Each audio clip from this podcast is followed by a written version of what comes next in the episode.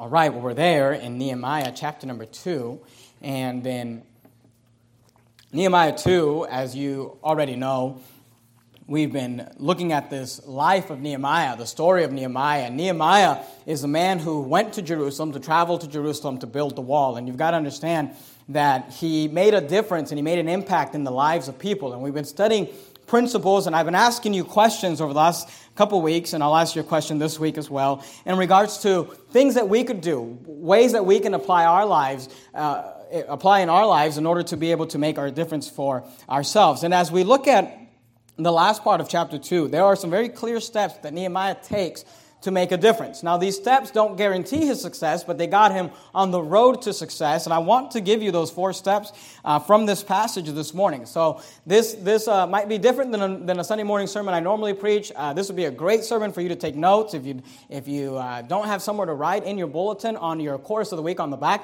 there's a place for sermon notes. If you need a pen, you can always raise your hand. One of our ushers will get one for you. But I want to give you this morning just four practical steps to take a bad situation and make it good, or to take a situation that is maybe not exactly how you want it and to be able to produce something that you want. And there's four very clear steps in uh, Nehemiah chapter two that I want you to notice. I'd like you to start in verse number eleven. Like I said, we already dealt with the first part of the chapter last week, so we'll jump in at verse number eleven uh, this week. And basically, in verse eleven is where Nehemiah shows up to Jerusalem. From before here, we've been dealing with Nehemiah in the palace, with uh, dealing with the king. Now he comes to Jerusalem, Nehemiah chapter number two, verse eleven. And the Bible says this, "So I came to Jerusalem and was there three days." Look at verse twelve. "And I arose in the night." Now, I want you to notice he got up to do something. The Bible says, "I arose in the night, and some few men with me, neither told I any man what my God hath put in my heart to do at Jerusalem, neither was there any beast with me, save the beast that I rode upon," verse thirteen, "and I went out by night." So notice he's going somewhere.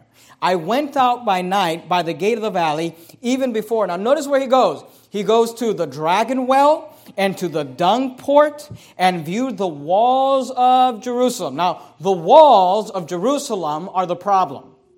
And the Bible tells us that Nehemiah gets up and specifically goes to these problem areas. The Bible says he went out by night. He went to the dragon well. He went to the dung port. He viewed the walls of Jerusalem, verse thirteen, which were, notice the problem, broken down, and the gates thereof were consumed with fire.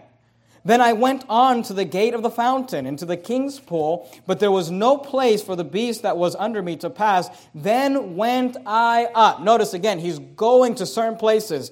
"In the night by the brook, and viewed the wall." He viewed the problem and turned back and entered by the gate of the valley, and so returned. Now here's what you've got to understand, and here's what all of us are struggling with and all of us deal with. There are things, there are areas in our life that we can all look at and say, I wish this was different, I wish this was better, I wish that I was more successful in this area, or I was able to accomplish something different in this area. And here's what you got to understand. To be like Nehemiah and to be able to take a situation that is not good and finish the end of the book, and it's a good thing, it's a great thing, God has done a great work. The first step you must take, and the first step we all must take, is to assess the situation.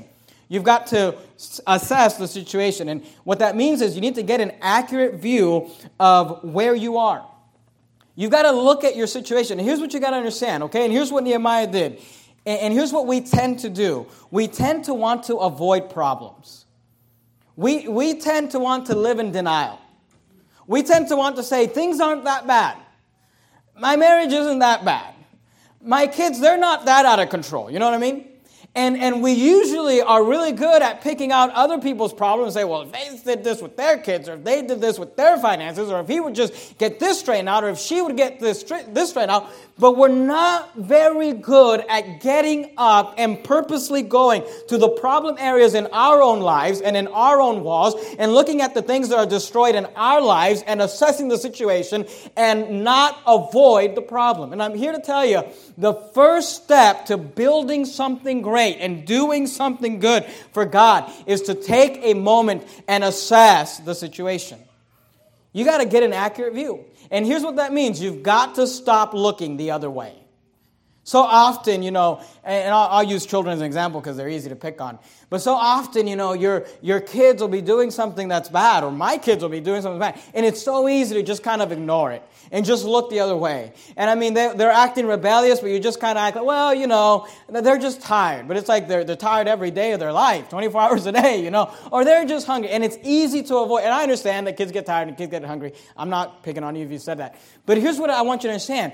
If we're going to fix the problem, we have to learn to, number one, step, uh, assess, step number one, assess the situation. You've got to get an accurate view of what your situation is and where you are in life. And you've got to quit avoiding the problem. You've got to stop looking the other way. Nehemiah did not show up into town and say, okay, show me everything that's good. Show me the buildings that are built. Show me the areas of the wall that are constructed well. Show me what's positive and, and uh, you know, make me feel good and just show me where we're succeeding. He got up and he said, show me the problems. Show me where the wall's destroyed, where the gates are burned. Show me the areas that he says, I need to assess the situation. But notice, when he assessed the situation, he not only did not avoid the problem, he was also quiet about it. Look at verse twelve, Nehemiah chapter two, verse twelve. And I arose in the night, I and some few men with me. Now, now notice this, underline this in your Bible, if you don't mind underlining it in your Bible. Neither told I any man what my God had put in my heart.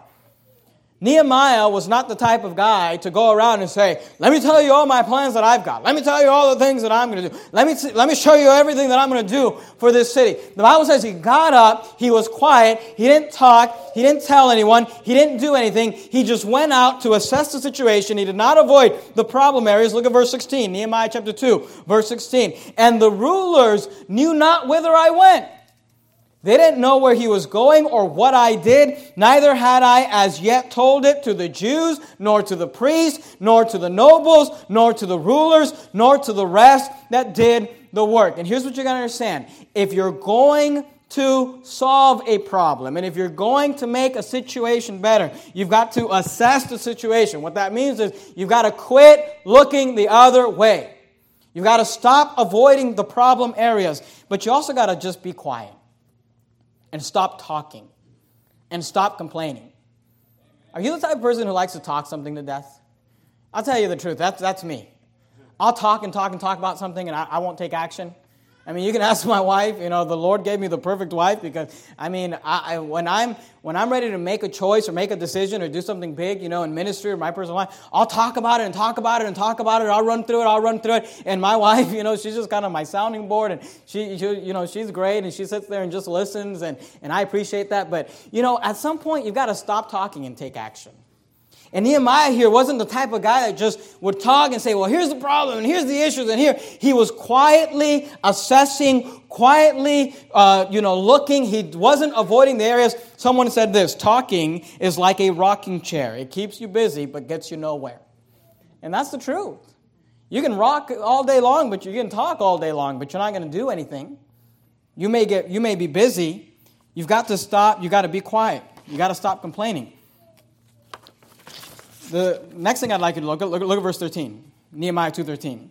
And I went out by night by the gate of the valley, even before the dragon well, and to the dung port. And I want you to notice the emphasis. And viewed, I want you to notice that word, viewed the walls of Jerusalem, which were broken down, and the gates thereof were consumed with fire. Look at verse fifteen. Then went I up in the night by the brook, and notice the word, viewed the wall, and turned back and entered by the gate of the valley. And so returned. Look at verse seventeen.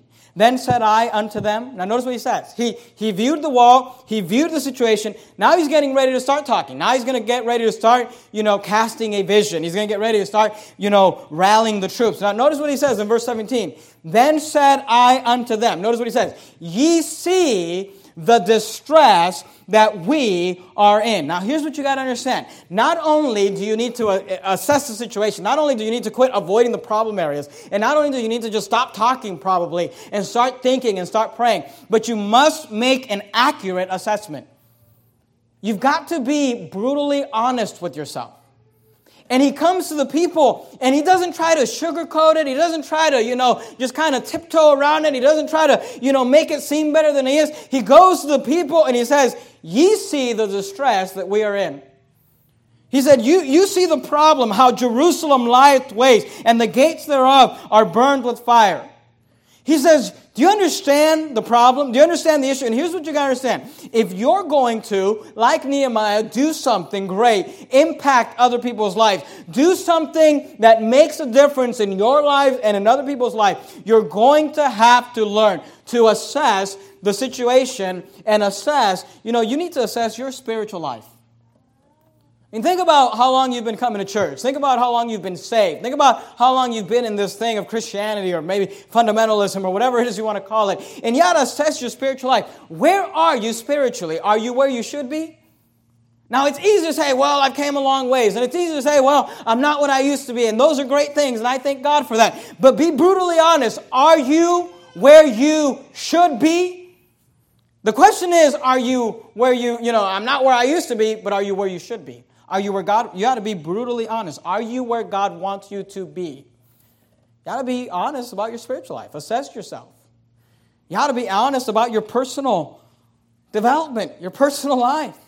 You know, assess your marriage. You say, well, my marriage isn't perfect. Assess the situation. What's wrong? Why is your marriage, you know, having problems? Why are you not leading like you should if you're a male? Are you not submitting like you should if you're a lady? Are, are, is there not a love of God there? Is, is God not central in your life? It, it, is there a problem that you, you're being selfish, you're self-centered? I mean, what is the problem? I'm not saying you got to go and announce it to everybody. Look, remember, Nehemiah was quiet. Nehemiah wasn't talking about it. Nehemiah wasn't getting on Facebook and just writing, let me tell you about these walls.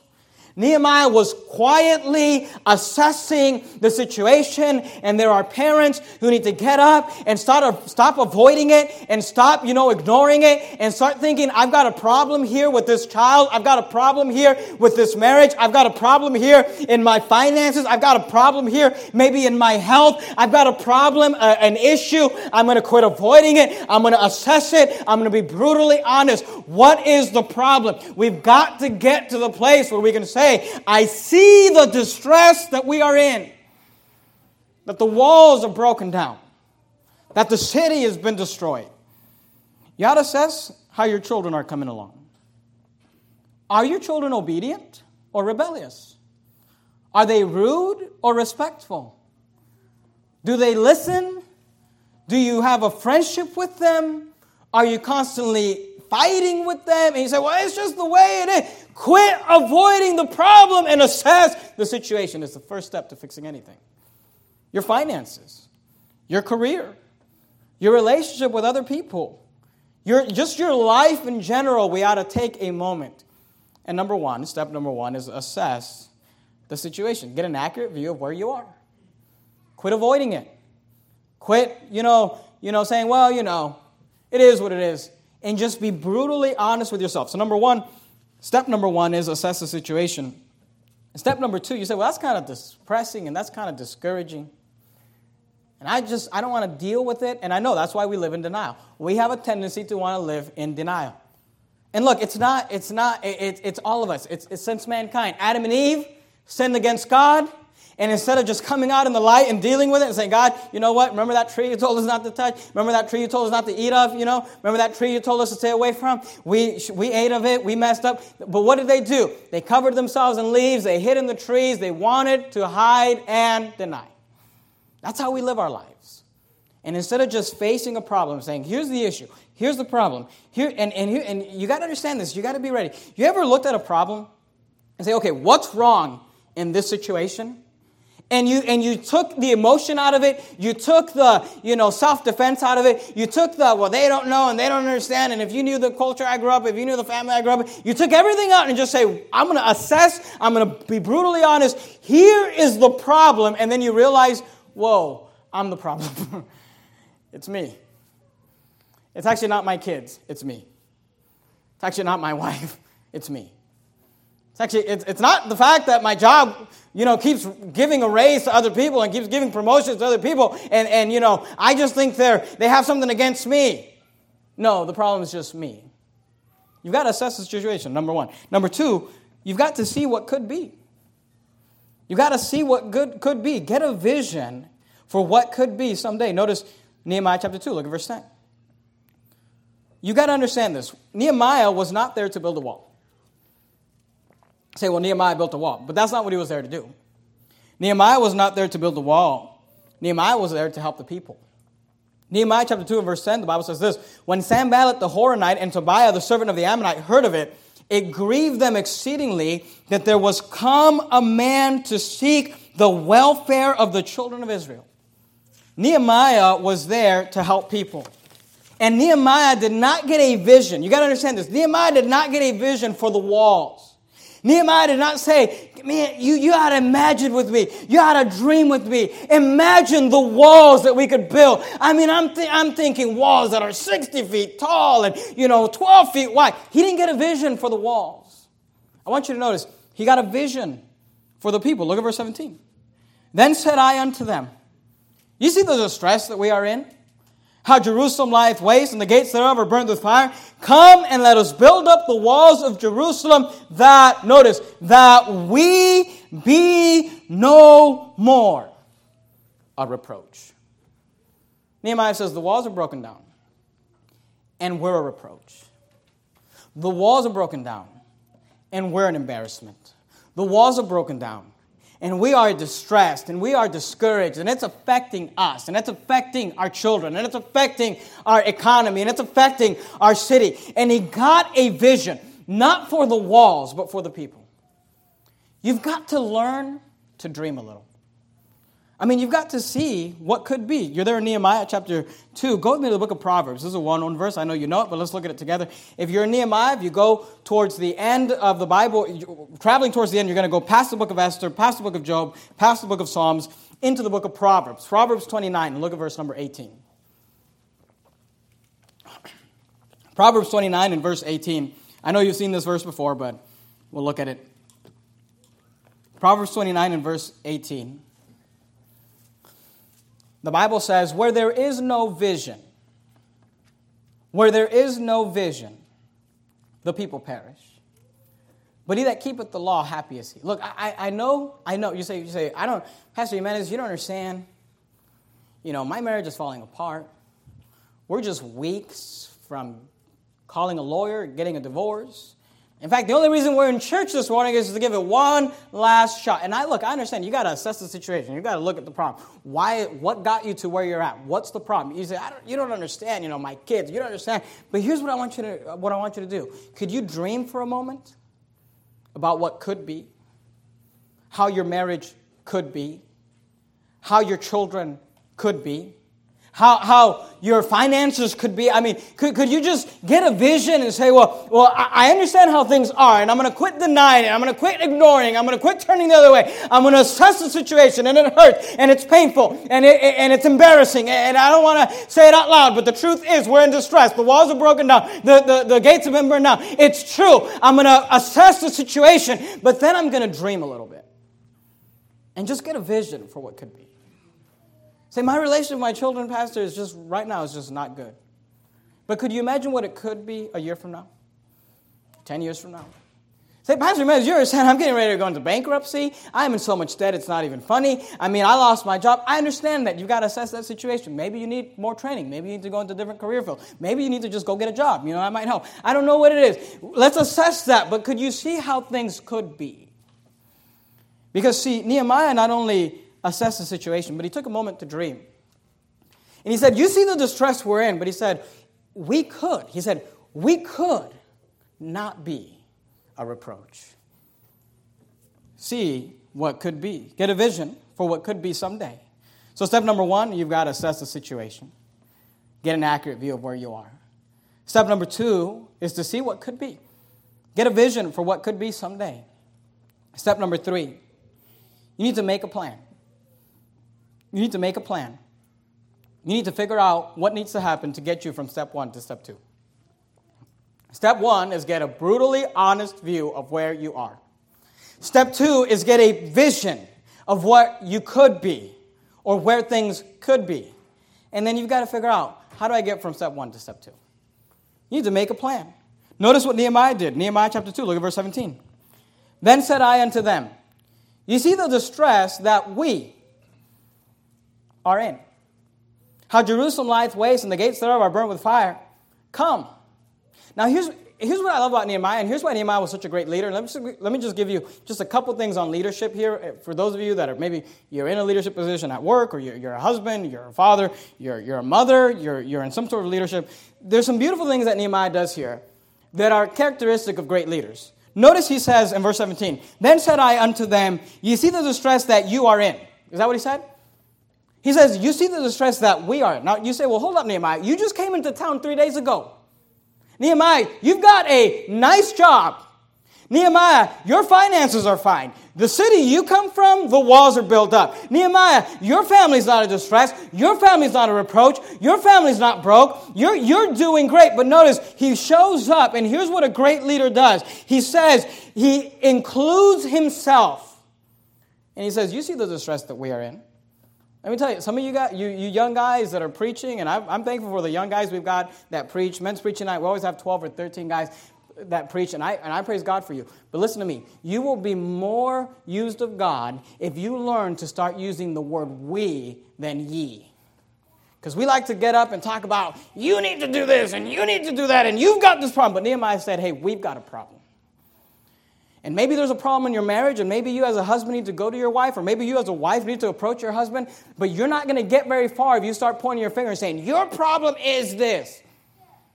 But you know what will work is you walk up and say, honey, we've got a problem.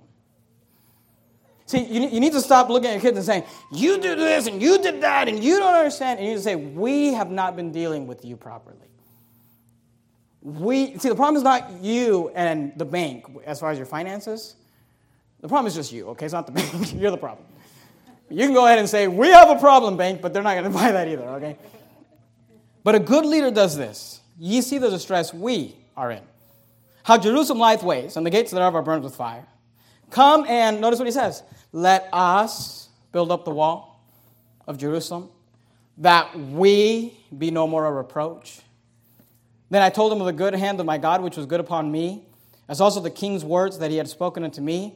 And then they said, now notice, when, when he says, we are the problem, and let us solve the problem, they respond, let us rise up and build. You say, I can't get my wife to follow me. I can't get my children to follow me. I've got these guys at work, and I'm supposed to be over them, but they don't respect me, and they don't follow me, and they don't do what I tell them to do. Say, what's the problem? Maybe you start including yourself and saying, hey, we have a problem here, and we need to fix this issue, and this is, and, and you know, it's my fault for maybe not leading the way I should have. And you start approaching situations in that way, and people are going to say, you know what, I'll follow you. Because it's not me following you, it's us working together. They said, let us rise up and build. So they strengthened their hands for good work. Someone said this, remember the difference between a boss and a leader. A boss says go, a leader says let's go. And that's what the, that's what you need to get this idea in your mind of assessing institution. But let me give you another just key on leadership here that we can learn from Nehemiah. Not only did he involve himself, and he said, we are the problem, but notice, he wasn't the type of person to just state a problem. Can't you? Can, have you ever met someone who's always telling you what's wrong with something? People are constantly coming up to me, and if you've done this, I'm not picking on you. People are constantly coming up to me and telling me, Pastor, this this is wrong. There's a problem over here. There's a problem over there. We need to fix this. The toilet's overrunning. You know, people are always bringing problems. You know what I like it? When someone brings me a problem and a solution. Hey, Pastor, just letting you know, the toilet's overrunning, but I'm going to go fix it. I know how to work a plunger. You know, I mean, I, I can take care of it. And here's what Nehemiah does. He He doesn't just say, hey, let me tell you what's wrong with all of you.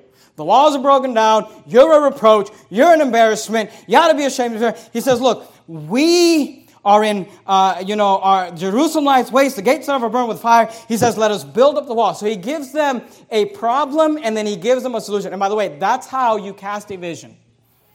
You don't cast a vision by just telling people what's wrong with everything they're doing. And you don't even cast a vision by telling people what's right with what you can do. You must do both. You must explain to people, here's the problem, here's the solution. The problem with people that never tell you a problem is they try to give you a solution, but people don't want a solution to when there's no problem. That's what's wrong with you soul winners that just want to talk about, you know, only the good news. Let me tell you about Jesus, and Jesus loves you. And you never want to tell somebody there's a sinner. You never want to tell somebody there's a hell. You never want to tell somebody there's condemnation. You walk up and say, hey, Jesus can save you. And people are like, save me from what? I'm not in any problems. But when you say, hey, here's the problem, but here's the solution, people say, I'll follow that. I'll get on board with that. I'll go there. Go to Luke chapter number fourteen. Luke chapter fourteen in the New Testament. You got Matthew, Mark, Luke. Luke chapter fourteen. You got to make a plan. You got to make a plan. See, the, the problem is, the problem is, we do not control our finances. Well, figure out what you've got to do to control them. The problem is that, you know, my drinking has gone out of control, or my spending has gone out of control, or my weight has gone out of control, or just the fact that my children are living, you know, they don't get disciplined. It's out of control. Whatever the problem is, you got to figure out, but then make a plan. You know, you figure out the problem, you get a vision for what could be, and then you figure out, how do I get from here to here? And the Bible teaches it. Are you there in Luke chapter fourteen? Look at verse twenty-eight. Luke chapter fourteen and verse twenty-eight. Matthew, Mark, Luke fourteen and verse twenty-eight. Notice what the Bible says. For which of you, intending to build a tower — Nehemiah was not building a tower, he was building a wall. Jesus is building a church. Hopefully you're building a life. For which of you, intending to build a tower, sitteth not down first and counteth the cost, whether he have sufficient to finish it? Lest haply — the word haply means perhaps — he says, perhaps after he hath laid the foundation and is not able to finish it, all that behold it begin to mock him, saying, this man began to build and was not able to finish. Or what king going to make war against another king sitteth not down first and consulteth whether he be able with ten thousand to meet him that cometh against him with twenty thousand? Or else, while the other is yet a great way off, he sendeth an embassage and desireth conditions of peace. Now here's what's interesting, and we're going to get into this later in the book of Nehemiah. I, I love the two illustrations that Jesus gives, because here's what he talks about. You got to build and you got to battle. And just remember that. We're going to see that in Nehemiah. They were building and they were battling. And that's what the Christian life's about. So what do we do as Christians? We build. What do we do as Christians? We battle. We're in a spiritual warfare. There is a spiritual fight. Satan walketh about as a roaring lion, seeking whom he may devour, the Bible says. But we're here to build people and build lives and help and be used of God to build uh, the church of God. Look look at Luke fourteen thirty-two. Or else, while the other is yet a great way off, he sendeth in a message and desireth conditions of peace. So here's what you got to understand. You got to make a plan. And I don't know what your plan is, but you got to figure it out. You got to figure out, okay, how can I, I've got a mess here. I've got a problem here. What do we need to do to get us from step one to step two? Maybe you need to start disciplining your children. Maybe you need to learn how to give a good old-fashioned, loving spanking, like the Bible teaches. Some of you, the problem is not that you don't discipline your children. The problem is that you just don't spend any time with your children. The only time they get your attention is when, you know, you're pulling them on your lap to spank them. Maybe you got to start building a relationship. Maybe you've got to institute a date night. Maybe, I, I don't know what it is. I don't know what your problem is, you know. My wife and I, we, you know, we just instituted a, a, a weekly date night. And that's just something that we did just for fun. But it's great. Just spend time together, you know, away from the kids. And, uh, you know, whatever it is, you just got to figure out, what do I need to do to get from step one to step two? Make a plan. Sit down, count the cost, figure out, what is it going to take for me to be able to turn around our finances? What is it going to take for me to get be able to get victory over this habit or this addiction? What is it going to take for us to, to be able to get our marriage the way it should be? Just what does it take? Make a plan. And here's what you got to understand. Step number one, you assess the situation. Get an accurate view of where you are. Step number two, you see what could be. Get a vision for what could be someday. Step number three, you make a plan. You figure out uh, what it's going to take to get you from step one to step two. Step number four, you get to work. You get to work. See, it's not enough to plan your work. You've got to work the plan. It's not enough to figure out, okay, here's how we're going to get our finances in order. We're going to get a budget. We're going to get a, a list. We're going to get a, you know, we're going to get this and we're going to get that. And we're going to figure it out. But then you got to actually do it. You know, every year, people go out and buy treadmills, and they buy new Bibles, and they buy this, and they buy that, because they've got all these plans of all these things that they're going to do. But it doesn't work unless you actually do it. You got to plan your work and work your plan. Notice Nehemiah chapter two. Look at verse eighteen. Nehemiah chapter two, verse eighteen. Nehemiah two eighteen. Notice what the Bible says. Then I told them of the hand of my God, which was good upon me, as also the king's words that he had spoken unto me. And they said, let us rise up and build. Now notice, don't miss this. So they strengthened their hands for this good. You see that four letter word right there? That's how most people treat that word. You see that word? We don't like it. They strengthened their hands for this good work. Look at Nehemiah two twenty. Then I answered them and said unto them, the God of heaven, he will prosper us. Therefore, we, his servants, will arise and build. But ye have no portion, no right, no memorial in Jerusalem. There's some quotes that I like to think about and write down and just kind of ponder every once in a while. One of them is this: most grace, most great things in your life won't happen by chance, they will happen by choice. Most great things in your life will not happen by chance. Great marriages don't happen by chance. Great children aren't raised by chance. Great, you know, your finances getting in order, your your help, people that are, you know, physically healthy and fit and they're eating the right things and they're exercising, those people, they, they, it didn't just happen. They made a choice. Here's another quote I like. This one came from Curtis Hudson. Never, nothing ever came by wishing, it comes by working. Nothing ever comes by wishing. You say, I wish I had this, and I wish I had that, and I wish my life was like this. Nothing ever comes by wishing, it comes by working. I like this quote. This one came from Jack House. You will be what you are becoming. You will be what you are becoming. What are you becoming today? You will be what you are becoming. You say, I, I don't like, I don't like what I am. If you don't like what you are, then change it. You don't like what the future holds for you, then change it. You, do you know that you've got the wonderful privilege to change the future right now? You've got the, a wonderful privilege. You can. You say, well, my marriage is going downhill, but you can change that right now. You say, well, my children, you know, I just got this fear that they're going to grow up and they're going to just go and, and live for the world and live for the devil, and I just don't have their hearts, and I just don't have their respect, and I just don't have that relationship. You can change that right now, but it's going to take work. It's going to take planning. It's going to take actually getting up and doing something. You will be what you are becoming. I like this quote. If you really want to do something, you'll find a way. If you don't, you'll find an excuse. Isn't that how we live our lives? If you really want to do something, you'll find a way. People that are addicted on drugs, they, they don't have a job. They don't have a penny to their names. They find a way to get those drugs. If you really want to do something, you'll find a way. If you don't, you'll find an excuse. And some of you are sitting there thinking, well, here's what Pastor doesn't understand, and if he knew this, and if he knew that, and if he and look, that's okay. You go ahead and soothe yourself with your excuses. But five years from now, you'll be in the same place you are right now. Because excuses may make you help feel better, but they don't change anything. You got to get to work. You got to plan your work, and then you got to work your plan. Step number one, you assess the situation. Get an accurate view of where you are. Stop avoiding it. Stop ignoring it.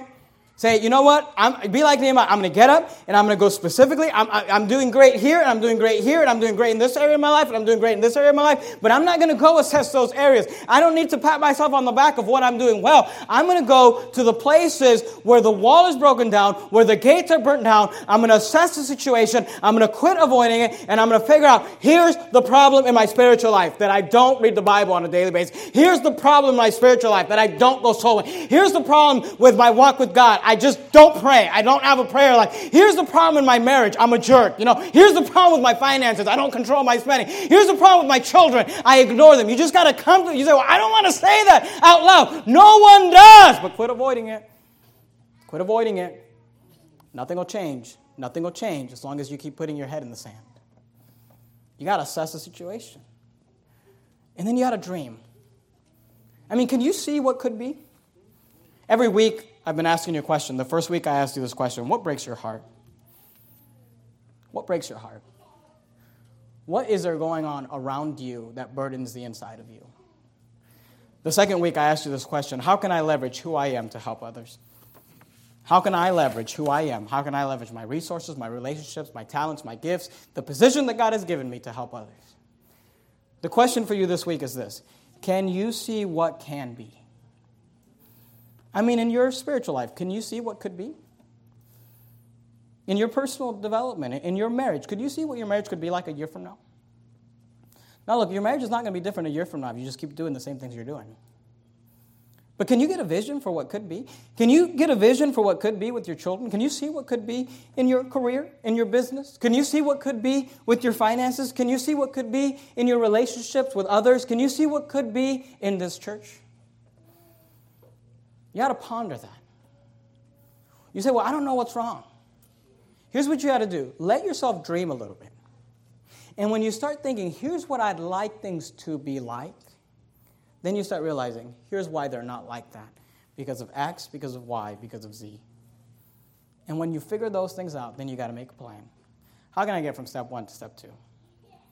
And when you make the plan, then work the plan. You've got to arise and build. You've got to do something great. The only way that things get done, nothing ever came by wishing. It came by working. Let's bow.